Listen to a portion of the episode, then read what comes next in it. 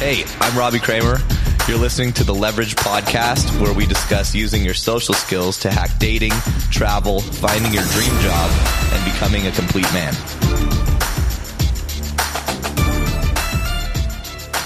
Cool. Well, we're back for uh, another episode of the Leverage Podcast, and uh, great to have you back, Jared. We had you on the show, I think, about a month ago. So yeah, um, no, it's great to be back. Yeah, um, so it's Jared Psych Laurence from uh, Modern Flirting, and um, if you guys didn't hear the last episode, definitely go check it out. Um, go over to you know podcast, you'll see it up there. Um, and I wanted to have you back on to chat about more stuff because you know I know it was fun last time. I wanted to get I wanted to get back on here. so modern flirting um, Yep. is i actually had a client who just called me i think like yesterday um, and he is terrible at flirting All right. no, he's a english is a this second language uh, and i was kind of embarrassed because he asked me he was telling me about a, some dates he was going on and he says to me he's like yeah you know i feel like i'm really connecting with these girls and i'm listening to that and thinking okay yeah you might be connecting but they're not Mhm. attracted to you you're you're not Right. creating any sort of sexual tension um which, for him that was good because just getting or getting the reps and hanging out going on dates talking to women is what he needs. But he's asking me well how do i start like holding their hand or kissing them or escalating? Because every time i try they're not reciprocal. And i'm like well that's because they're not attracted to you. Yes. and he's like well how do i touch them differently so they are? I'm like you don't Right? We're missing a whole like phase in there. It's it- people trying to do a bubblegum and scotch tape job of like if I just hold her hand this way, right every the last hour I did is is negated. It's fine. It's like that's not how it works, dude. it's like so where do i touch her you know i'm like no no no so first of all you might be having conversations that you know you feel connected He might feel connected. Doesn't mean she's feeling connected either. Or Exactly. really connected as like a as a friend, which is be typical. Right. And um and I'm like, are you ever teasing her or you know changing the breaking rapport or having any sort of, you know, fun flirty conversation? He's like, no, how do you do that? And I'm like, you know, you just tease her. Uh, You know, you tease her strengths, not her weaknesses. And he's like, well, can you give me some examples? And I'm trying to think, and I'm like, fuck, I can't think of any. And well, that's, that's that's the old fallacy of like your comedian, like, all right, be funny, go right now, be funny. It's like right, I don't know, it's one of those things that has been a moment, but a, a great a good way I like to describe the whole like breaking rapport thing. So a few things going on here. So first, I like to describe the whole breaking rapport thing as if you know the social script, like what am I supposed to say to this? Mm-hmm. Just don't say that. right, That's basically your breaking rapport. So it's like, how are you doing? Awful. Like, oh, what? It's just shocking. You don't you don't get like, does this straight dress make me look fat? Yes. Yes, like it's it's just whatever you're not supposed to say, say that, and it's just unexpected, and that's an easy way to break rapport for uh, guys. Another one is silly answers. Mhm. Girl asks, you know, what you do, and um, I think that old one was like, I'm a lion tamer, or just something that's just ass like model, not like that. ass model. yeah, something that's just like not expected, right? Mhm. That's another easy way to just make it playful. But I, you know, what wasn't taught to us when we first started this was uh, was flirtation. It was not like really a thing when we got into it. It was always like be interesting, be cool, and then somewhere along the line, finally make a move when it's after a ridiculous amount of time, right? Yeah, and I had to like go and like kind of research and discover what flirting was for myself because it's just not really talked about. Like ve- everybody has a different definition. Um, it's one of those things where it's like it's like porn. I, I I can't define it, but I know it when I see it. You know, it's it's like Right. that. So I actually just I look at flirting as anything playful that has a sexual or a, uh dating undertone or sub communication hmm right?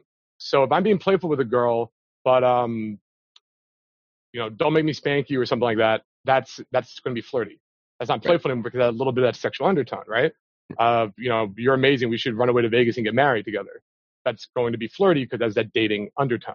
And role play. So Let's get married. role play. hmm Those are my favorites. Role playing and role reversals are probably my favorite ways of like starting the flirtation, going from playful to flirty.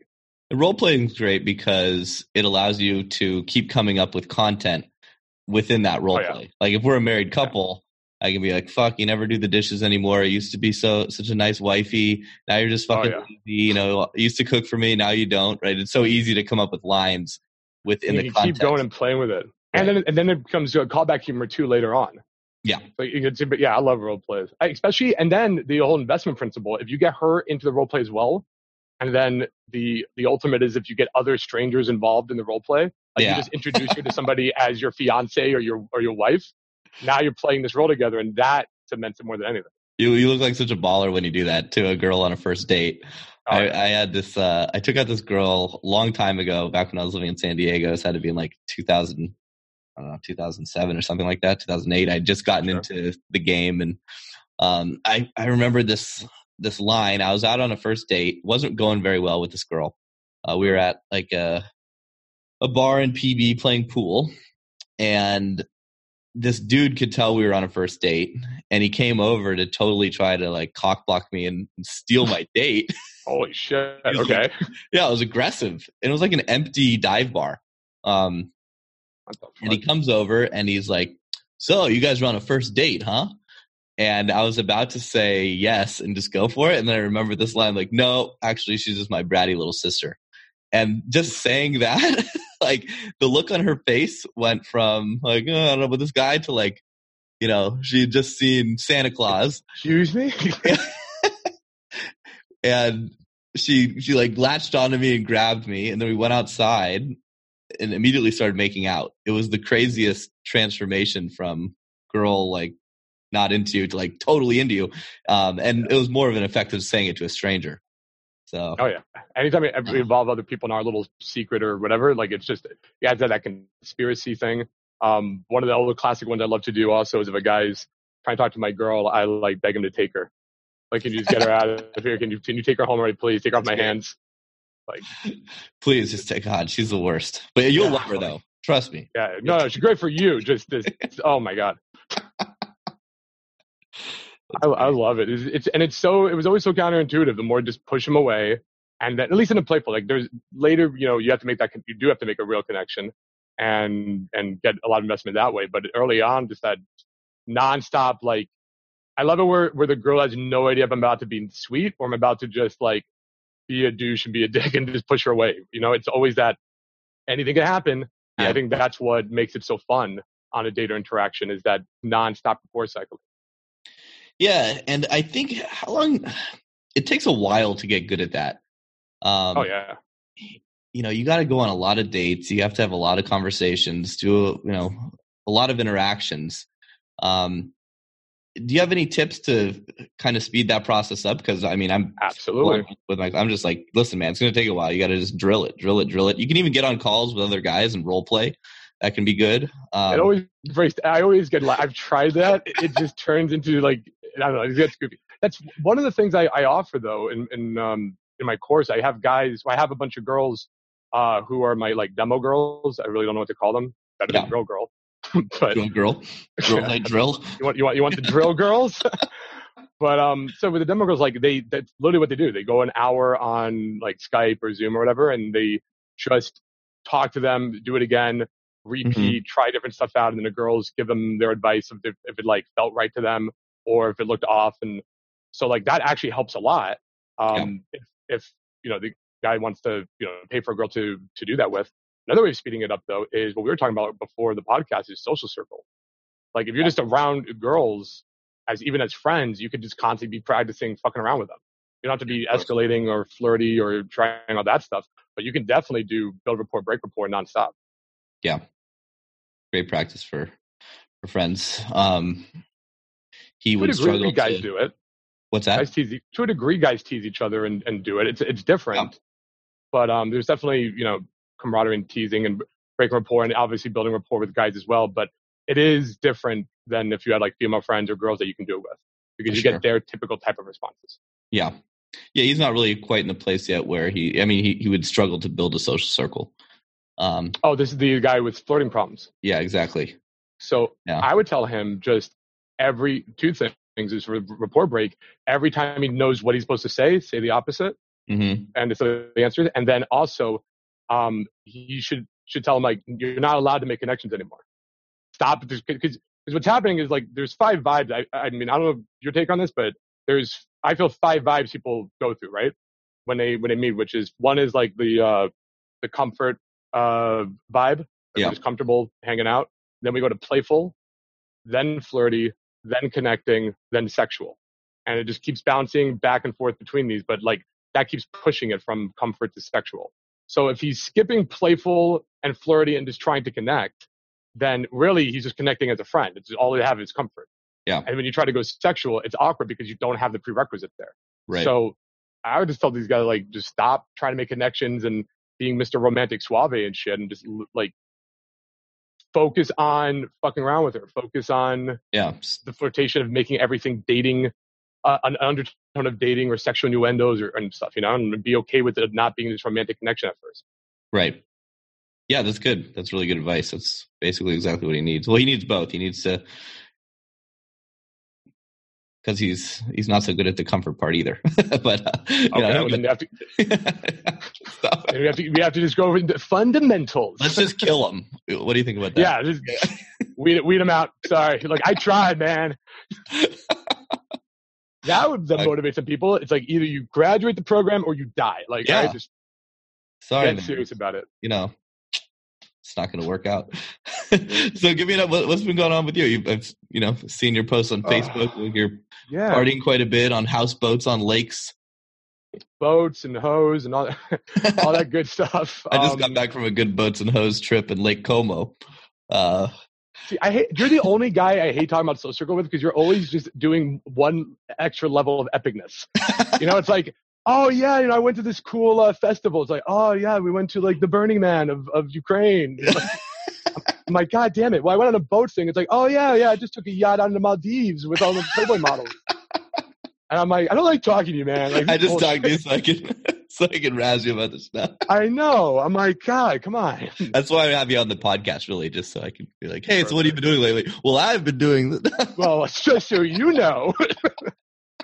the one uh, upper, the one yeah, the one upper. No, I oh, I'm so jealous. I'm really thinking about um making a Eastern Europe trip, maybe doing Ukraine, uh, Croatia, Sudan, yeah, uh, come out and visit, man. Germany. I know my boy Darius wants to do something, so maybe I could just do like a fun little. I don't know how much business would it be, but maybe a fun little tour. You know? Yeah, well, we can, you know, we can record some stuff and and That'd make it worthwhile. But um, yeah, the uh the beauty of Europe is everything's so close, and How much is a plane trip from Ukraine to Germany? you can do Ryanair for I don't know if you book in advance, twenty five bucks or whatever their cheap rates are. Wait, 25 bucks for a flight? No. Sometimes, yeah, Germany to Ukraine, they've got super cheap ones. Um, if if I were to book it for tomorrow, it'd be like a hundred bucks. It depends on how far in advance, but nothing. Yeah. Nothing. Yeah. No. Oh my God. Yeah. Holy shit. Okay. So I might be visiting you soon. Uh, I'm thinking of going to Oktoberfest. So Oh yeah, I've been wanting to go to that forever. We could, uh, maybe we could do a uniting in uh, Oktoberfest and then check out Ukraine or whatever. yeah, yeah, that'd be fun. We're going to talk Um, later on this, but um, we're definitely going to talk later on this part. But yes, I think that'd be epic. We could record some stuff, uh, both of us in Oktoberfest. I think would just be a riot and it'd be so much fun. I um, but as far, as far as what I've been doing lately, I also if I finally got my book out. Um, Mhm. I which was funny. I mixed I missed the book launch as the official one, so I've been I'm able to like I've been giving it out for free still, um, to to people who take action, who message me, and who I talk with. So um, again, it was supposed to be last month. I, remember I think I, I it was coming out or something, but um, it, it got delayed. So the book launch officially is August 5th, and the book is called The Psychology of Modern Flirting, like about 260 pages, something like that. And uh, yeah, so it's coming out soon. And obviously, for anybody listening to Leverage, and just all you got to say is Robbie's name, and I'm more than happy to give you the book for free. Just message me. You can email me at psych at modernflirting.com, or better yet, just add me on Facebook. That's the easiest way. Honestly, Yeah, I don't even know. I think like book. emails become obsolete. Yeah, just definitely. Jared Psych Laurence. Um, how long did it take you to write the book? So it depends on your definition of it. So basic, uh, so truly, truly, I would say three weeks, right? But that's not really how it went. I started uh, one day and I wrote a little bit and then I wrote a little bit more like in, in three or four days, and maybe I got like a chapter or two, and then I kind of just stopped and got busy with other stuff. Then I'm like, man, I'm slacking. I need to get this book done. So then I just shut myself in a room for two days, and I wrote the book in two days. Wow. But from start to finish, it'd be about three weeks. But I really just kind of woke up, wrote, went at it, then until I went to bed, and then woke up, went at it. Because I'm the kind of guy I don't want to do like a little bit, do other stuff a little bit. Like I just wanted to just zero in, focus, and no distractions. Well, that's a huge, uh, hugely important concept. Have you uh, heard of Cal Newport, Deep Work? Say, uh, deep work. I don't remember Cal Newport. He, he's the author of. Um, it was a okay. you know national bestseller, New York Times, whatever. I've Um, deep, yeah. And that's his whole thing. It's everyone is incredibly unproductive these days because we're just constantly getting interrupted by social media, by our phones, by you name it, all the notifications, I, right? And I literally just put my phone away, all of it. Like I had, I did deep work without realizing. Yeah. Um, and he has some case studies in the book where he talks about, I forget which writers, maybe it was, you know, philosophers from the past, maybe some ancient Greek, Plato, Sophocles, whatever. Um, and they like, did. I know these guys personally, and they did some. They did some. Yeah, they went out. they went out in the cabin, you know. Uh, but yeah, they didn't they didn't have anything else. How else do you do deep work when you're just living in a cave or some fucking shit and there's nothing else to do other than deep work? Sure that's the yeah. best example, but okay. yeah, not the best. Maybe he has some other ones, whatever. Uh, guy on a ship. Although you, you mastered deep work. but um no, it's impressive that you got it done so fast. And a lot of people say they've got a book in them, you know, but no one ever gets around to writing it. And uh, that was me for a while until I got a fire under under my ass, and I want to write another one. I want to. Um, so my my my structure, the way I, I, show people how to move an interaction with a girl from start to finish, uh, I just call it my attraction ladder, mm-hmm. and um, it's basically like 15 steps. And obviously, the first step is starting the interaction, and I, I wrote another book on that, uh, How to Meet Your Dream Girl Tonight. So that was the first one, I, the first book I wrote. And I would like to go back and write up uh, another one on the second step of uh, the second rung in the ladder, which is conversation. I would love to, because that's another, right after people approach, it, the key thing I always keep talking about is I run out of things to say. I always run out of things to say. Uh, yeah. What do I talk about? And I'm like, I just want to write a whole book on just, I don't know, I call it conversation mastery, never run out of shit to say. Like just, just like stop bitching about you don't have shit to say. Read this, you'll have shit to say. Like just well, let's you know? let's talk about that because you know people never have shit to say, or they, they have don't. too much shit to say. So give me some give me some good shit from the book. The book that hasn't come out yet. Yeah. All right, chapter one. I'm gonna thirty-five. Yeah. All right, now that it's on here, now I actually do have to write this thing. Wonderful. But uh, no, it's good. I like it. It's motivating for to do it. But I guess. What do you say to a guy who's like, "Oh, I never know what to say," or "I suck at conversation"? Uh, you know, there's a few things. One is the the classic, just you can give them some routine or give them some uh, sound bites or things just to get started, so they don't have that excuse. Because a lot of times it's just an excuse where they don't want to get started or they uh, like like the training wheels type aspect.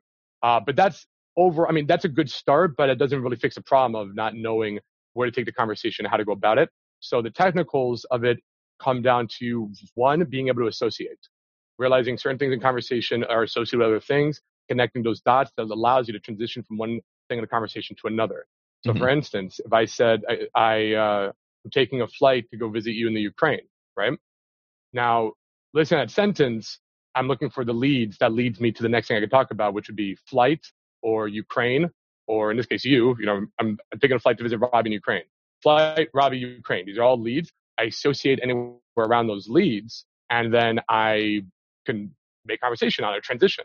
So, for instance, Ukraine, I associate with Eastern Europe, and then Eastern Europe I associate with Germany and um, Oktoberfest. That's how I literally came up with the Oktoberfest thing we were talking about earlier. Like my mind is associated to that, and that's where I'm like, you know what, we could do this, and that'd be a cool idea.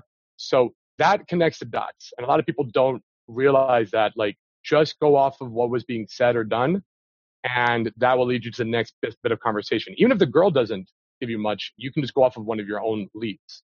Yeah. Um, on I top of that is yeah. The problem, I think that what fucks guys up from doing that is they're like thinking about what to say next, so they're not even hearing. Yes. the nouns in the sentence to know what to go off of next because they're they're having their own conversation in their mind. I know. And then all of a sudden, like, ooh, it's like when the teacher calls on you when you've been sleeping in class. Right. They call you You're and you answer, and you're just, uh, wait, I, where am I? Yeah. And, you know, I they- mean, what I'm talking about is the super technical aspects of it. I'm talking about like the actual, like this is technically how one thing's moved to the other. But if you're actually in in an interaction thinking like that, you're you're already fucked. you're fucked. Like, you yeah. can't be just going like that's the lead, associate now. Okay, I've got- like you can't be doing fucking algebra and interaction, right? right. So this is more stuff like conversational drills guys can do at home, things they can practice and thinking about, uh, ways of, you know, mapping conversations in their mind so they can see it, visualize it, drill it, play around with it. When when you're actually in person, it's more about knowing what kind of topics are good. Uh, we used to call them like shit crack uh, topics, whether it's the unknown, festivals, party scene, whether it's alien storm in uh, storming Area 51 or pop culture or you know whatever the hell, right? Yeah. Um, just knowing what kind of topics are good and what topics are bad, politics, religion, death, whatever. Um, and really, what I would say, a big one, just from so I, I kind of went off on the the outer skills, the, the technical skills of conversation. The inner work of conversation is kind of what you're saying is just be, stop thinking about yourself. Stop worrying about yourself. Focus on them. Yeah. People keep thinking the answer is in their head. They keep thinking like I got to pull uh, a line out of my ass, and then like that's so hard to do. It goes back to what we were saying, like oh, go be funny, or Yeah. oh, you know, Be here, give me a flirty. breaking rapport example. Yeah, Yeah, be- show me a flirting example. It's like what? I Right. pull some out of my ass because that's not what we do. We're, we're what we're doing is we're watching the girl or the guy. We're watching the people, and they're giving us things to play off of. You know, like we're thinking, what? How? What are they thinking? What are they doing with their body language or facial expressions? What did they say and do that I can now um, associate and comment on? So stop filtering. Say whatever. Make the fucking mistakes. It's not that serious. That's more like the the inner uh, type of advice for people who struggle with conversation. What do you do? So switching gears a little bit, but same vein of conversation. Last night, um, I had some buddies in town, and we did a karaoke night, which is very popular in Oh, I Ukraine. love, Um, love that. it's fucking hilarious. The girls are so into karaoke here. Like every place is karaoke. It's God, you live in like fucking Disneyland. It's so stupid. really. so, I would so much rather do my shit with karaoke stuff versus just clubs all the time. And Oh, the clubs. Yeah, I'm so sick of the clubs because karaoke is great. You get a table, right? It's, you know, love it. yeah, everyone's there. So I think we had six or seven girls friends that you know came out to dinner karaoke. I had three guys visiting. Um, one guy brought his girlfriend. The other three guys were single. Two did a pretty good job of integrating into the social circle, hanging out with the girls. One guy, it's funny, Oh, he's he's um he's very quiet Okay. and he does really well if he goes out and he does day game or he uses Tinder or goes out and hits on girls one on one. But put him in a social circle scene, he just Yeah. he just fucking stands there. Um, I've seen this more stoic, very chill. Uh, yeah, I've, I've seen guys like that. They're they're very good at one on one because they can make that like feeling of connection going on, but they just can't deal with all the they can't deal with the energy. Yeah, basically. Um, and I, I tend to see that quite a bit when it may just be the function that the girls that I party with are just so completely outrageous. Um, That too. It's like, what the fuck do I do? Like with this insane people jumping around. Um, but how often do you run into that when in, uh, you know, in your dealings? And who are you partying with mainly? Because the, the hard part is finding guys that can keep up. Like, oh my god, yeah. So that's the I mean, hardest part. hold on, my camera just kind of shut up. Mhm. So my thing is, I have fun little rules or ways I go about it. Let me okay. Um, well, so the first question is yes, I see that all the time. Guy, the, the stoic guys who can be a lot of guys can be good with uh, cold approach, but they're just awful with social circle. Right. Um, and- and it's also how how they're training for cold approach. So the, the way I train my guys for for cold approach is going to make them specifically also really good with social circle. They're not just going there to like just be aggressive right off the bat and do all these like high octane, high risk, you know, uh, moves. Mhm. Uh, they're actually learning how to morph an interaction from start to finish and build that comfort, build a connection, build a flirtation, build sexual tension, uh, you know, all the way through the attraction ladder. So with my style of teaching, it, I want to prepare my guys for a social circle because to me that's the ultimate. You don't want to be the guy who's nonstop just creeping on girls uh, everywhere you go, and that's the only way you can meet a girl. But um, how to surround yourself that is tough. Like identifying which guys are key.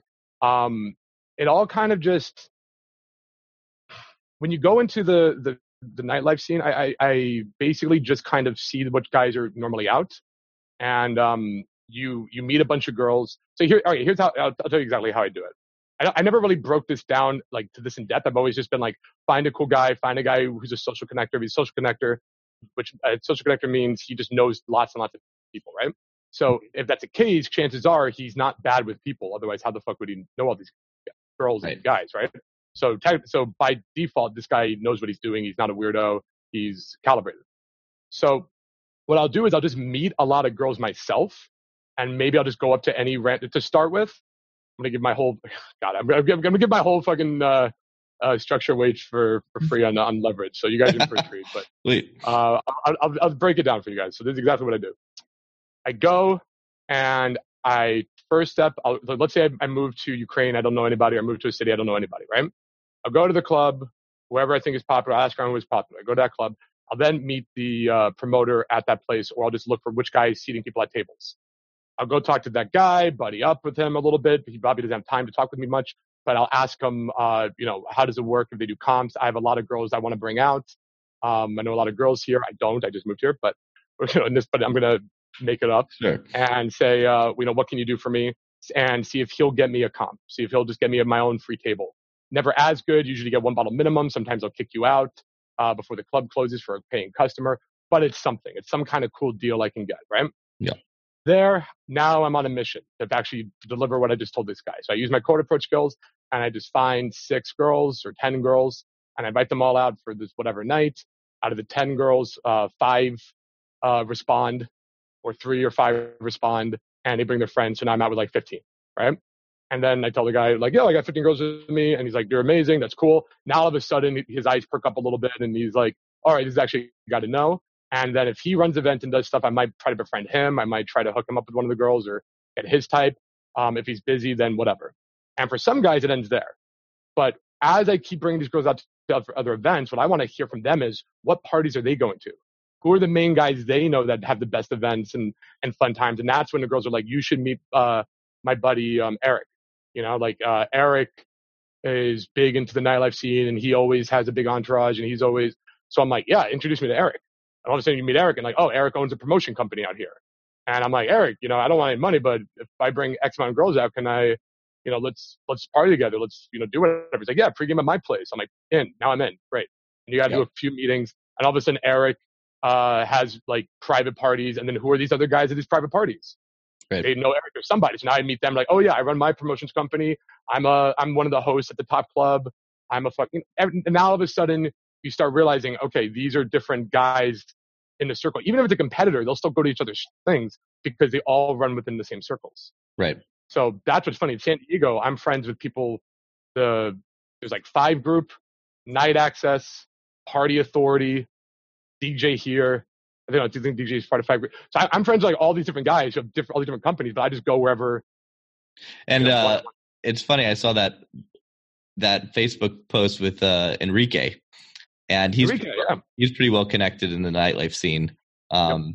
I haven't seen him in a couple years, but you know, when I was partying in San Diego, I was you know a lot of time going out with him. Um, how'd you meet him? Same sort of deal. I, actually, he uh, contacted me from this podcast. Oh, did he? Okay. Yeah, he heard the podcast, the last one. Yeah. And he messaged me and he's like, "Yo, I want to um, hit you up." And, and he actually came out to one of my boot camps and had a you know had a great time. And I'm like, dude, I want to I want to get personal training. I'm too fat. Like, he's like, I got you. So nice. becoming friends, and he's a he's a really great guy. And that's a beautiful thing about all this stuff. Is like we're you know being introduced and meeting people uh, you never would have met, even just through this podcast, and it just builds up that circle. Oh, that's cool. I was wondering because I was like, well, I don't know how those guys met, but very cool. Shout out to Enrique. What's up, buddy? he actually, um, he he it never it never happened, but he had a couple buddies that wanted to come on one of the Maldives trips. Um, oh, nice. Yeah. So they didn't end up coming, but uh, it's just when you're in that kind of small world of partying, mm-hmm. know, everyone kind of knows everyone. Uh, but I love that the way you broke it down just now. Um, and then after that, it's basically you know you're constantly being invited to things. Yeah, but now now you're cemented. I call it just getting cemented in, which means you you put the FaceTime in. Everybody knows you. People are hopefully talking uh, well about you. But now it now becomes social circle game is basically now a game of politics. Right. You've got to know like what how your reputation is, what your perception is. You have to, but it starting it is a bitch. You know, it takes a lot of energy and work, and it's it's tiring. You know, I explain to some people and like that sounds exhausting. Like, I know it's exhausting and spending the rest of your life going out every night trying to meet, talk to a girl. Right. Like, you know, I could go to an event any night of the week and have a date or have an event to go to and meet five girls just by default without trying. Right. With so once warm leads. Started, yeah, it's all warm leads. It's mm. all introduction. And it's where you get the most gorgeous women don't want to meet some random guy in a, oh, you probably can't even get access to them. Right. Yeah, you, can. you can't even get near them.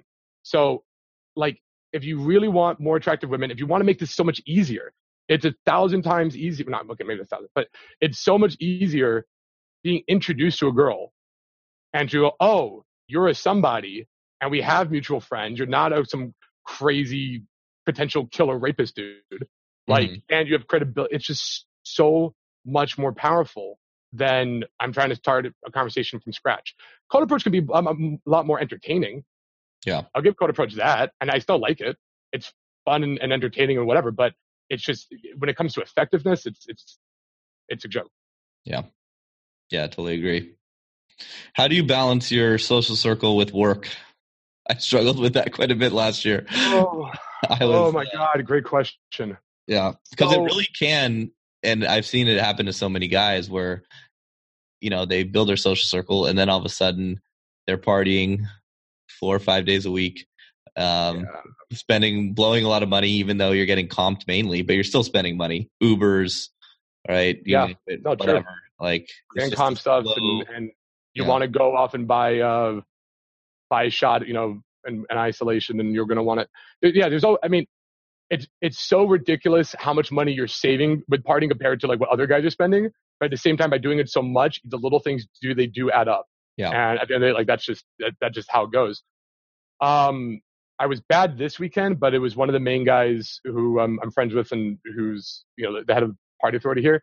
Uh, it was his birthday weekend, so I was out Thursday, Friday, and Saturday, and then Sunday I had uh, some girls over and we just like went to the hot tub and it was more of like a just rest day for me. But other than this weekend, it wasn't too balanced. But before that, I'll just limit myself to like, all right, one or two of these events or if I'm going to the event, it also I make it like a work thing. So like even last night at the end, I had um uh two girls and my roommate. You know, we went to the we went to the hot tub. But I'm like, you know what? I gotta. I, I'm reading one of the books that on my to-do list to read. I just took it and I was antisocial. I read. I'm like, look, I'm here. I'm with you guys, but this is on my to-do list. I want to read this book. I got to get this through. I'm going to get through this.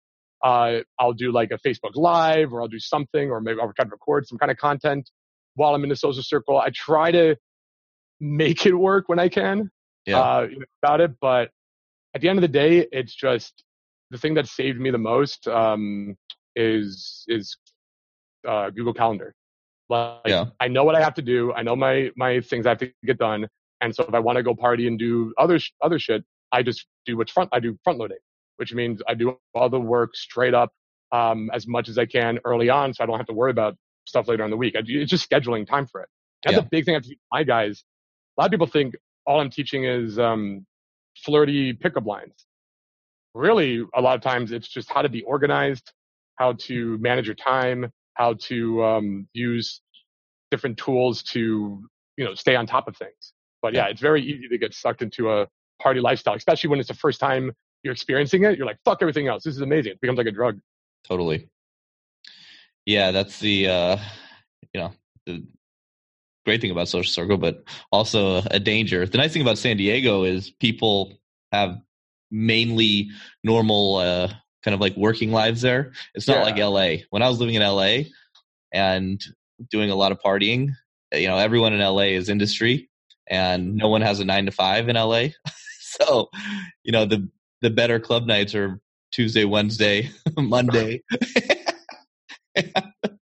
You're just like and then the, the, weekend comes and there's more shit. It, it just mm-hmm. control. That was my life when I was in Vegas. I did the social circle in Vegas. Oh, Vegas. But yeah. um, I would not be able to do what I'm doing now, like like running the business. Like thankfully, when I was doing Social Circle in Vegas, I was just a coach for another company. Yeah. So I just did my calls, done. Now I can go out and go play and go crazy. But um, that would be so dangerous now because it's it's nonstop, never ending, all the time. Like I'm glad I can you know focus on work here and and get that done. But yeah, I mean that that's the other reason why I love what I you know what I was able to create and and do with social circle influence. Um, because I did in Miami on a small scale, and I was like, okay, that's where I figured it out. And I'm like, cool, it, it works. Then I went to Vegas, and I'm like, whoa, this is intense. But I made it work in Vegas, non-stop free shit, tons of girls out, all, you know, crazy party, connecting with the key guys. But I'm like, maybe Vegas is uh, just made for that shit, you know? So I'm going to yeah. San Diego, nice chill place. Boom, no, San Diego boat parties and clubbing stuff again and have the crazy house partying connections. I'm like, no, this works anywhere. Yeah. This just works anywhere. So I've, I've done it. I've taken over three cities at this point. Uh, I'm pretty sure of it. The only, the only test left would be like doing it in uh, Wichita, Kansas or something like really. but even then, I'm sure there's some guy who has house parties or knows the most people, you know? Yeah. I mean, if there's a nightclub in the city, then there's got to be something, right? Even if there's just yeah. a thing, if it's just a play, all you need is a guy who knows everyone and wants to do a thing, even if it's like let's hang out in a barn. I don't right. care where you are. If you're in Alabama, we, going to go. We're going to go to the creek. Like that's just a thing now, and now you're part of that social circle, and like that's it is what it is. Yeah, I liked how you broke it down. That was really good. Um, and it's true. You could just dump you anywhere and, and do it. And same thing I did. Um, and, in Ukraine, like come on. yeah. Um, Ukraine's Ukraine's great because not only is it small knit and kind of like you mentioned, but anyone who's an English speaker, you know right off the bat that they're probably pretty interesting. Um, that's in the scene, anyways. Um, and just the fact that they, in. if they're in that party scene and they and they're not from Ukraine, mm-hmm. there's a pretty high chance that they're pretty interesting and cool to get there in the first place. Because do the Ukrainians know English too or no? No, they do, but I'm talking like a native English speaker, an expat, oh, okay. an expat, someone from. So, so the moment I'm there, but just because I speak English fluently in first language, there's going to be like, oh, he's interesting. Well, if if you're in that, once you kind of get into that first or second level of partying, yeah. no, any, I mean, if you're just an English speaker, you're just an asshole tourist, right? But once, ah. not not from that spot, but once you get to know some of the other promoters, bring some girls, Exactly. Immediately, when you bring some girls, you're, you're up there. Funny how that works. That's a universal language. Exactly. exactly. Um, yeah, fuck. You got to come out, man. It'll be it'll be a lot of fun.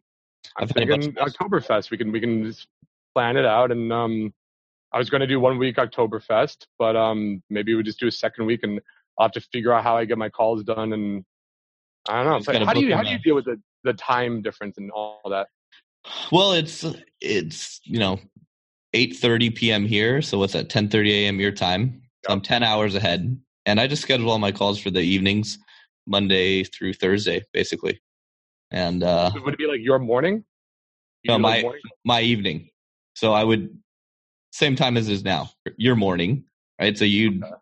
But aren't guys working in the morning? Like sometimes before they start work right? If I jump on a call with someone at 7 a.m. their time, it's 5 p.m. for me. Oh, I see. So they got to wake up before they start the day, and I get you. Occasionally, I can do it the other way, where it's later, right? So if I do 10 p.m. their time, it's 8 a.m. for me.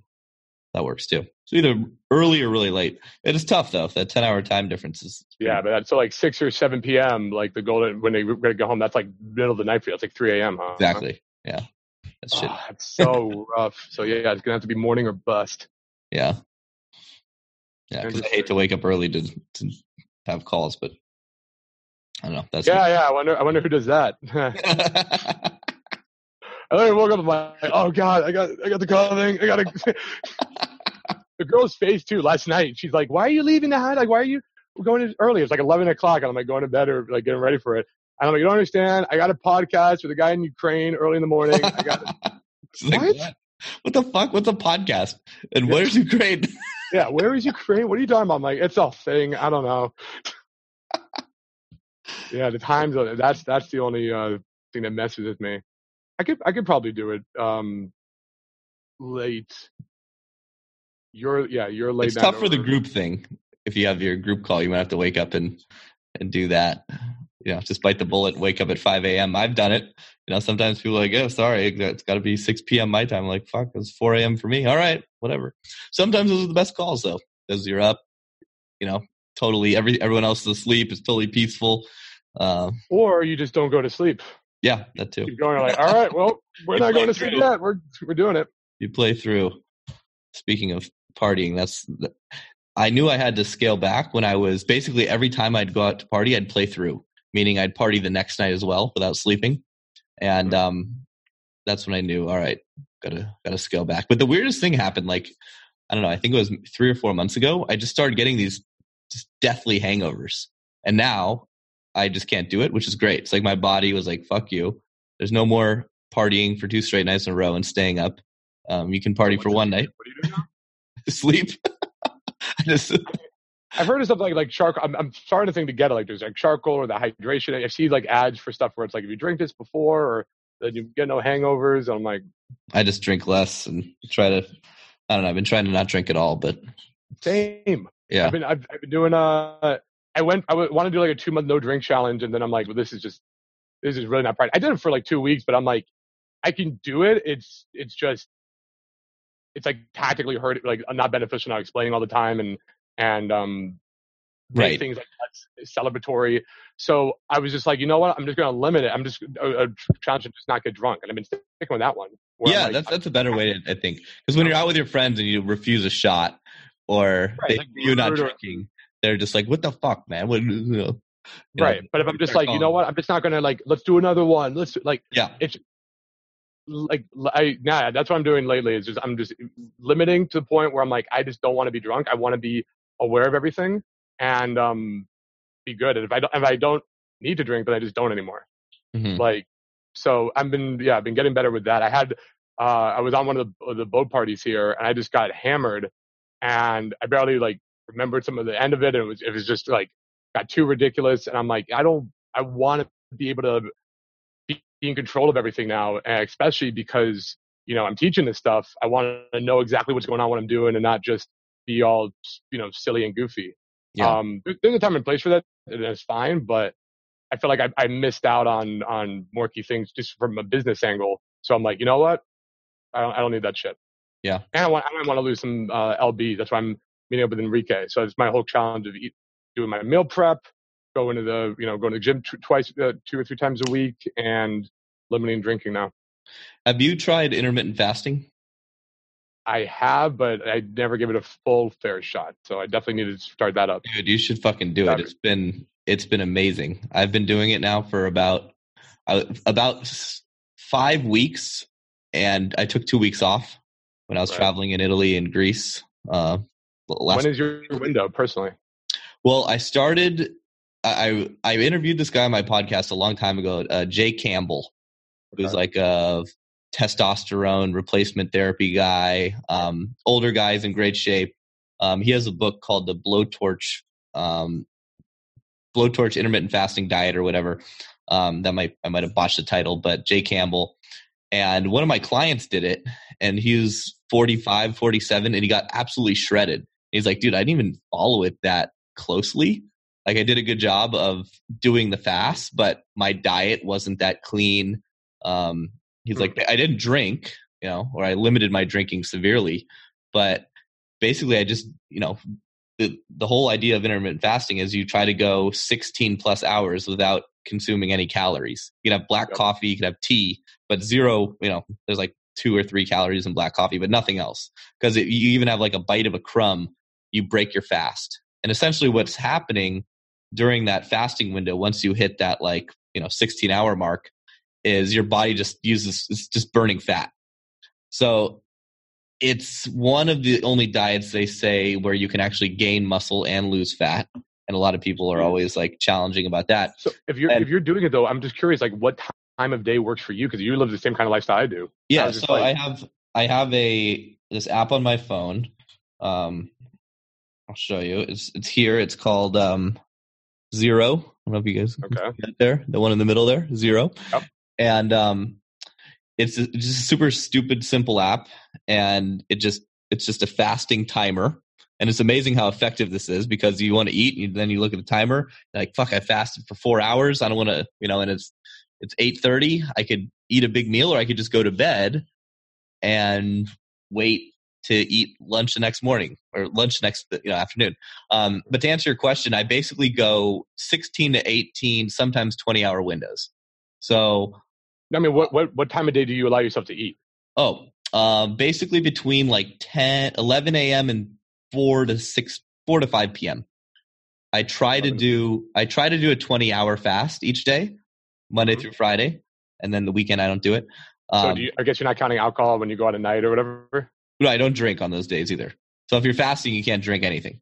Um, but on the weekend, I don't do it. On the weekend, oh, I, okay. So the yeah. weekend you you give up. Uh, yeah, there's, there's there's nothing on the weekend, right? It's just eat normal, drink normal, do whatever. But during the week, um, so I'll wake up, I'll you know go to the park, walk the dog, do some meditation, do a little journaling, just my morning routine, um, have some coffee, mm-hmm. and I usually won't get hungry until like, you know, I usually wake up around eight, but I'll start to get hungry around like 10 or 11. But I'll, you know, there's, there's some supplements you can take to help you as well. But I'll try to fight through to make sure I complete, you know, so I can go as long as possible to keep that fast going. But I usually yeah. eat around 11. And then it's challenging because you can, you need to consume enough calories for the day right? But you only have five hours or four hours or six hours. I get that. I mean, I could stuff myself around like even at five. My biggest yeah. thing I might become a baby about is, uh, you know, I ate at five. Now it's like eleven or midnight, and I can't go to bed because I'm just starving. Um, I didn't really experience that. I could always go to bed pretty easily. Um, even can't even go to bed I'm hungry. That's my really? that's yeah, my thing. It was hard at, at first to to adjust to it but I, I there there's some pills that help you, um, you know, deal with the hunger, um, and that in conjunction with coffee or tea. I was. Yeah, that's at night. I mean, not, yeah. if I drink coffee at night, then I'm not definitely not going to sleep. No, right, right. So I can sleep on coffee or tea for whatever reason, but you know, certain types of tea, not green tea or something with caffeine. Um, yeah, I'll put. You know what? I'll I'll play with it. Um, but, well, here's the thing: it's everyone I know that's done it has gotten shredded very quickly. I'm noticing okay. huge results just from the short time I've been doing it. And the, the, the greatest thing about it is it's so fucking easy. You just don't eat, right? Like exactly. Why did I think of this? like, all right, what's what's my diet plan? Oh yeah, I don't eat. Yeah, it's called don't eat. put the fo- put the fork down, fatty. That, that's the, that's the diet. but there's just something about the, and what I love about it is when I when you do eat, you eat what the fuck you want for the most part. I mean, obviously, and it's probably glorious. You're just like, oh my god, you're so hungry. So, so. You're just like, oh, wow, this is great, right? Um, mm-hmm. and I it, it, really speeds up. So if you're if if you're already kind of, you know what, I'll I will start it today. I, I already ate um my breakfast, whatever, but I'll make my last meal today at uh you said five. Start with a 16 hour. Do 16 8, which is very easy, and then over time like just shorten that window. Um, yeah, eleven to seven is good. Uh, ten to six, whatever. Eight eight hours is a is a good place to start because most people can kind of do that, and then you'll find like now I'm pretty comfortable doing twenty hours and four. You know, so cool. eat between ten and two. Have a big meal at ten, another big meal at two, and then I'm done. Um, and I feel great. I have more energy working out at the end of a fast than I do Oh yeah, uh, that sounds. Like, do you work out before you you break well, your fast? Or you work out after? It depends on the workouts. So if you're doing heavy lifting days, you're not supposed to fast those days. Um, it's because you need the calories or whatever. Uh, if you're doing, I do sprints, which is a, a really great ab workout. Like of all the workouts for for abs, sprinting is the best thing I've heard because um, it contorts your abdomen forces you to. Yeah, that's what Enrique usually does. I'm like just lifting random stuff and then on you know push a position. It's very um just getting me sweating and very uh.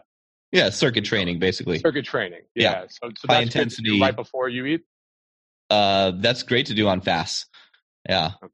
Um, I'm just gonna I'm gonna hate myself and be, but maybe I'll be too uh too much in pain to be hungry. So there you go. But the other thing is, your my mental clarity is amazing during a fast too. Like during that period when I'm hungry, I'll just be like, all right, I'm gonna sit down, I'm gonna do work. and there's way less brain fog or you know, ADD or whatever the fuck I have going through when Oh, I'm. there's no uh, name for what you have, buddy. but uh, yeah, I, I think uh, you'd adapt to it pretty fast, and it's it's crazy how effective it works. Well, all right. So I'm gonna make two promises on this podcast. One is if anybody reaches out to me and says Robbie's name before August 5th, I will be uh, giving you my book for free, which I said. Again, just add me on Facebook, Jared Psych Laurence. And next time may we have talk, to extend that because I don't think this will be released before August fifth. all right. Well, all right, fine. If anybody just mentions Robbie's name from this, okay, I'll. I'll, I'll, I'll give it, I'll give it to you. It's fine. and um, what was he gonna say? Yeah. So mention Robbie's name for that. Just add me on Facebook. That's the easiest. Jared Psych Laurence. Um, or you can email me. I'm guessing they'll be on the podcast. So I'll have a write up or something. Um, but my other my other thing now is yeah, like I'm gonna start it today. So seven o'clock in my window. Um, and next time I come on, I'm gonna make sure I, I'm sticking to it until I we talk again. We'll see how I do. I'll be a case start- study. Start with the eight hour, and then and, and I'd recommend reading the book too to really understand all the because I'm I mean I'm talking. I, I've, I've read the articles. I've talked to so many people on it. It's just I, I understand it. It's just about doing it at this point. My okay. friends did it too. He got in really great shape. Um, I've just kind of been. I don't know. I, I, I for whatever reason, I just haven't done it. But like after talking to him, like you know what? Why not? And I I love uh, influential principles, and one of them is commitment. So Yeah. being on public right now, saying it here is I know that's going to be a great way to motivate me to make sure I stick to it. Otherwise, I'm gonna look like a little bitch when I come on next. I'm like, no, I, I stopped. So I, I love anything to do with influence. yeah, yeah, that's great. Cool. Uh, what else do you want to talk about? How much more time do you have? Um, about 10, 15 minutes. There was um, so here's something that's that I spoke about recently, which is which I think you'll have a lot to say about, or something interesting to say. Um, I was messaging a friend earlier, and he was watching my Instagram story from last night at the karaoke. Um, and he was talking about some girl that he's trying to give off the impression that he's like a good guy. Okay. And my response to him was, I don't think you necessarily want to do that. Like, it's not the worst thing in the world to look like a fuck boy. And Sure. when I say fuck boy, I don't mean douchebag. I mean fuck boy versus a player. So a player is a, a negative stigma because they're playing, they're manipulating, they're kind of cheating the system, or they're Right. they're making a woman feel like they're in it for the long term, but really they just want to play around and be casual. Versus a fuck boy, like girls fuck fuck boys because they're probably fun to fuck, and they know they're simple and fun. it's casual, totally casual, right? Mhm. So I'm using it in a kind of a positive light here, and I like to even advertise myself as a fuck boy because that allows me to, you know, it really gives girls a accurate depiction of who I am, and and the the main point about it is it does a lot to reduce jealousy on the back end after Sure. I do hook up with girls, and especially in social circle, right? You're kind of everyone's hooking up with everyone, Yep. and there's like no one's got time for this jealousy crap. Um, especially in you know, depending on the social circle. Um, Right. I know you, so I know that's probably also the case. Um, Yeah, unfortunately, I, I might have a slight man whore reputation. I gotta play around with, but it, it does help in terms of the jealousy and all that kind of stuff. And you also would become the guy that some girls want to tame, so that's kind of fun. Yeah, exactly. The the problem I used to have was either breaking girls' hearts because I was, you know, being a player, or having to explain to them like, "Hey, I'm not looking for anything serious." But now that's just totally. I, I never have to have those conversations ever because every girl knows that, you know, obviously Robbie is just man whore, and that's yeah, it's a man whore thing. And I, I also always kind of really pre-frame it a lot too, as like I really like enjoy you as a friend. You just happen to be a friend I'm attracted to. Like Right. there's there's a sexual thing here, but we are friend, and no matter what, this can't ruin a friendship. I love like the friends with benefits framing as well. Mhm. It's like that, you know, no matter what I value as this, this is just something fun we could do as well. Why not? Yeah. That's if girls I'm actually friends with. If it's just early on, we don't know. It's like, no, we're just, I'm not- not doing anything boyfriendy or, or players like taking them on dates or doing anything like romantic. It's more of just you know we're in a party scene together. Like, what do you expect? Exactly. mm-hmm. And how are the how are the girls in San Diego? I've, I haven't been back to the U.S. in, in so long. Um, I'm so used to kind of like Ukrainians and Eastern European girls who have a girls are either like ex, eh, very very open minded or very not open minded. It's very you know, right. It's a big polarity. Yeah, traditional versus just crazy party, and I'm obviously connected with the crazy party end of people. Sure. Um, I think the girls here are, are, are like more mid. I mean, there's a whole thing where I'm you know talking to everybody and they, they see me my views on open relationships and right. I have, you know, every now and then goes like, oh, I couldn't do that. But I think the majority are always like interested or like, you know what? Yeah, I would like to know more about that. I could see that. Um, so in that sense, they're like open. I remember I was on the boat and I had like five of them around and I was teaching about open relationships and how to make it work. And they were like hanging on every word about it. Like they were super curious and interested. It wasn't like, oh my God, that's fucked up. That's stupid. So right. they're definitely open minded. Um, they're not always like all about party scenes. Like they always want to go to an event but um, you know, because it's not like the Vegas thing or where it's that's all we do. Like they all have like a normal job they got to go back to, you know, do other other things as well, and it's not as free love, so to speak. Although you know, it's not as um, you know, hook like up on the top of the hat. yeah, yeah, it's, yeah, the corner. Yeah, it's not like Vegas, whatever. It's it's more of be seen, be around, you know, a, a few times, and then you get the feeling with with the girl, or she gets the feeling with you, or dance with you, and then you just need logistics, right?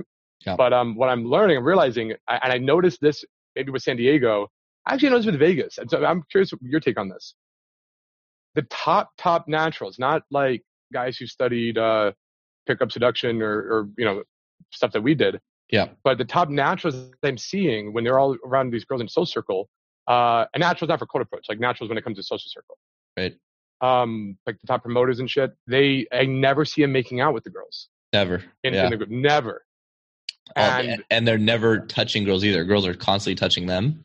Right. Um, they're never, they, put the, they might they might put their arm around it or like like whisper. They might, like I mean initiating touch. They're not yeah, like yeah. running around like like but girls no no the girl the girl comes and hugs them. Yeah. Mm-hmm. Um. So I'm like I'm watching this. So yeah, I'd like to.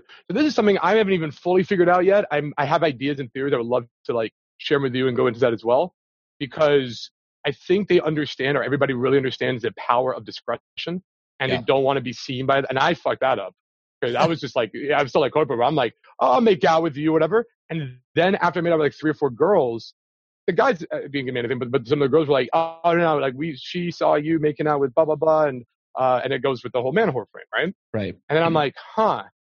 So that's I, I'm, I'm like normally you know making out with a girl is, is amazing and it's it's great in that moment and whatever but now i'm like oh yeah it's not really that discreet and now she might get buyer's remorse because other people might judge her and might become a whole thing. So what's your take on that with social circle? Because i'm realizing they never escalate they never really um make out. It's always like get back to after party and then disappear in a room with them.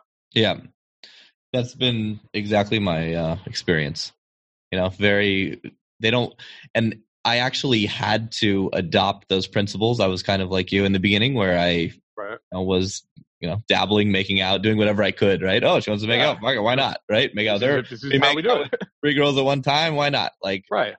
But then the problem is, you start you you got the high fiver guys that see you, and then they come over, and then they want to meet you, and they want to like you know exchange contacts. So then you got to deal with those idiots. Those are like mm. the most annoying guys. I constantly get guys who are like like the high fiver guys. Oh, you like like randoms? Random dudes who are like they see me partying with a bunch of girls, they see me making out with some girls or whatever, and they're like, "Oh, like I want to meet this guy." And where are you doing? Because usually I'm doing like stuff like at a table or something where they can't even get to me. In Ukraine, there's not like uh you know no, no ropes. Oh, okay. It, it's it's not so much like I mean it's it's kind of like that, but not like there's Got you. you don't really have the the kind of like guarded off areas. You don't have the uh, oh that yeah that'd be awful annoying. Yeah, I'm I'm yeah. bougie. I guess used to like Vegas, Miami, San Diego roped off sections. Right. Yeah, they don't really have that here. It's like either you're in the club or you're not. Ah, uh, okay. Okay. Um, and but that I mean, there's not a lot of riffraff at the club either, so it's not that big of a deal. Sure. But you do get those annoying type of fanboys when okay. you dabble in that behavior. So that's that was one annoying thing about it. And then yeah, the other thing was just the discretion. and uh, I was realizing how it would occasionally cock block me, or girls would, you know, see that going on. They'd be, hmm you know, less. Uh, it would just cause some problems. So I now like I basically I don't do anything. it's like That's how that's how I've been leading the last month or so. I've just been um with with the new with some of the new circles. Uh, with one with one guy it doesn't matter. We just go to his place and we just crush and have fun. He didn't give a shit. But um, with some one of the new circles I'm in, I was noticing it. It like dawned on me, and yeah, I'm just like I'm, I have a hard rule now. I'm like just no kissing in field until uh back and or you or you're making sure that you're isolated. right. you Yeah. know? So it's good. I'm not the only one who's seen this or noticing this. No, it's definitely that's and all of my promoter friends that are naturals have it, was same deal. I would never see them ever make out with girls in clubs or, or do anything super over the top physically. Yeah. And uh but yeah, it's always obviously- behind closed doors. yeah, after the after party wherever, but Mhm. never at the club because it's just you know like I think to a girl, to the hottest girls, like it's a sign of you know they see a guy making out in the club. It's almost like all right, cool, he can make out in a club, but the guys at the very very top would never do that because it's just too it's too flaunty. Yeah. You know? Yep. Yeah. I, yeah, I could definitely see that. It's um, and they're not there for anything. They're there to see me see. And it's not like making out. It's like you don't want to be uh talked, you know, talked about like that in, in that way. You know, you want to be um the ones talking. I, I don't know how to explain it. Like everybody, everybody's like. You don't want to be the, the on the news, the social the social Yeah. forecast today. Johnny and Sarah have been making out. of. It's like no, fuck that. Totally. no, there's so much stuff we could. I had to make a list for the next time we talk about all the little tiny, nuanced things that you see in social circle and out in the it's, nightlife. It's great, and it's it's so, and it's clearly like you know different. Or like um, another rule I'm having now is is the amount of messages or texting I do for meeting up with them. So it used to be just like, oh, I'm always offering them fun shit, cool party, free table, free drink, whatever. But then um, I realized I start they started tapering off and get less responses, and then I was not understanding. I'm like, I'm always giving these girls values. What the hell? Why are they not appreciative? And then I'm like, wow, you know what? I'm actually never texting them just to say hi Mhm. like as a friend, as reports. Right. And I'm like, all right, for every time I do an invite text, I need to do at least two rapport texts. Yeah. To just like catching up with you, how you doing, that kind of stuff. yeah, that important. made it amazingly better. You know. for sure. Yeah, because then they just feel like you're, you know, because I'm sure they have other people, uh, other promoters in their phone too, right? Doing that, Mhm. they're going to go who whoever they have the most connection with. And like and with us, you know. but it was so counterintuitive. I'm always like, I have these great things going on, but all it really takes, and not even like a over the top playful, although you could do that too, but just sometimes like, hey, think about you. How, how have you been? Yeah. You know, like Um, it kind of goes against the all the rules of texting cold approach. cold approach, right? Mhm. Never text a Monday like, "Hey, how you been?" Right? Versus Yeah. that's what you have to text when you're Like, when you're, you're you're you're supposed to be friends here, you know, Right. like and if you're it's your trying to be too flirty, you just look like the guy in the club making out. Same sort Exactly. of. Exactly. So any sort of game is over game, in a sense.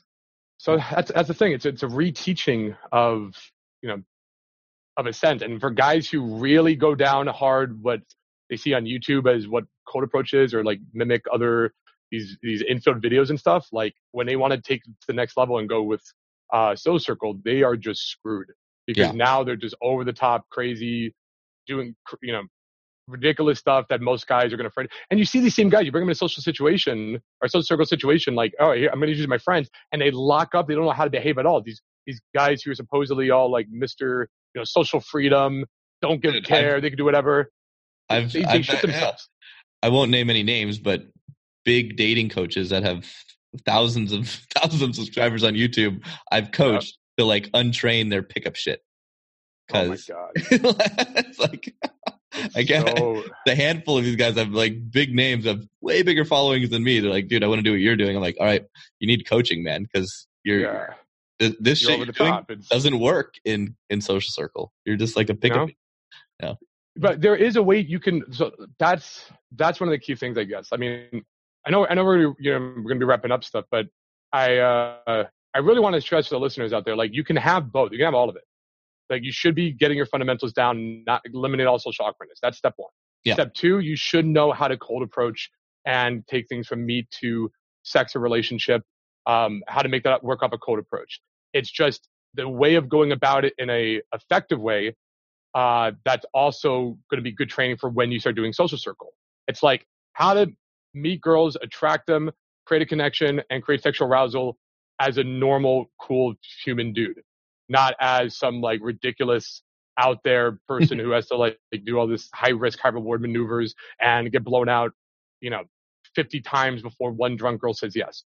Like that's not what it should be about anyways, right? Yeah. So, and, and, you know, I teach, and again, with my book, um, I go over exactly how to do that. I, I go step by 15 steps through the attraction ladder. Um, so I'm really about that. I'm obviously, you know, Rob and I, we were obviously really about social circle and, and learning that elements of social influence. And from there, Or, the, um, sorry to interrupt, but but the uh, I think it's an important point for me. I think for you, and I know for a lot of guys too. You know, when I started, I was just so fucking shy and boring, yes, and I had to. I had to do social freedom. I had to do cold approach and turn myself into someone who was actually fun. Um, and then I became That was another fun. thing not taught to us back then. No one taught fun. Yeah, no, definitely We not. were intriguing. we were interesting. No, no one was fun. Exactly. Yeah.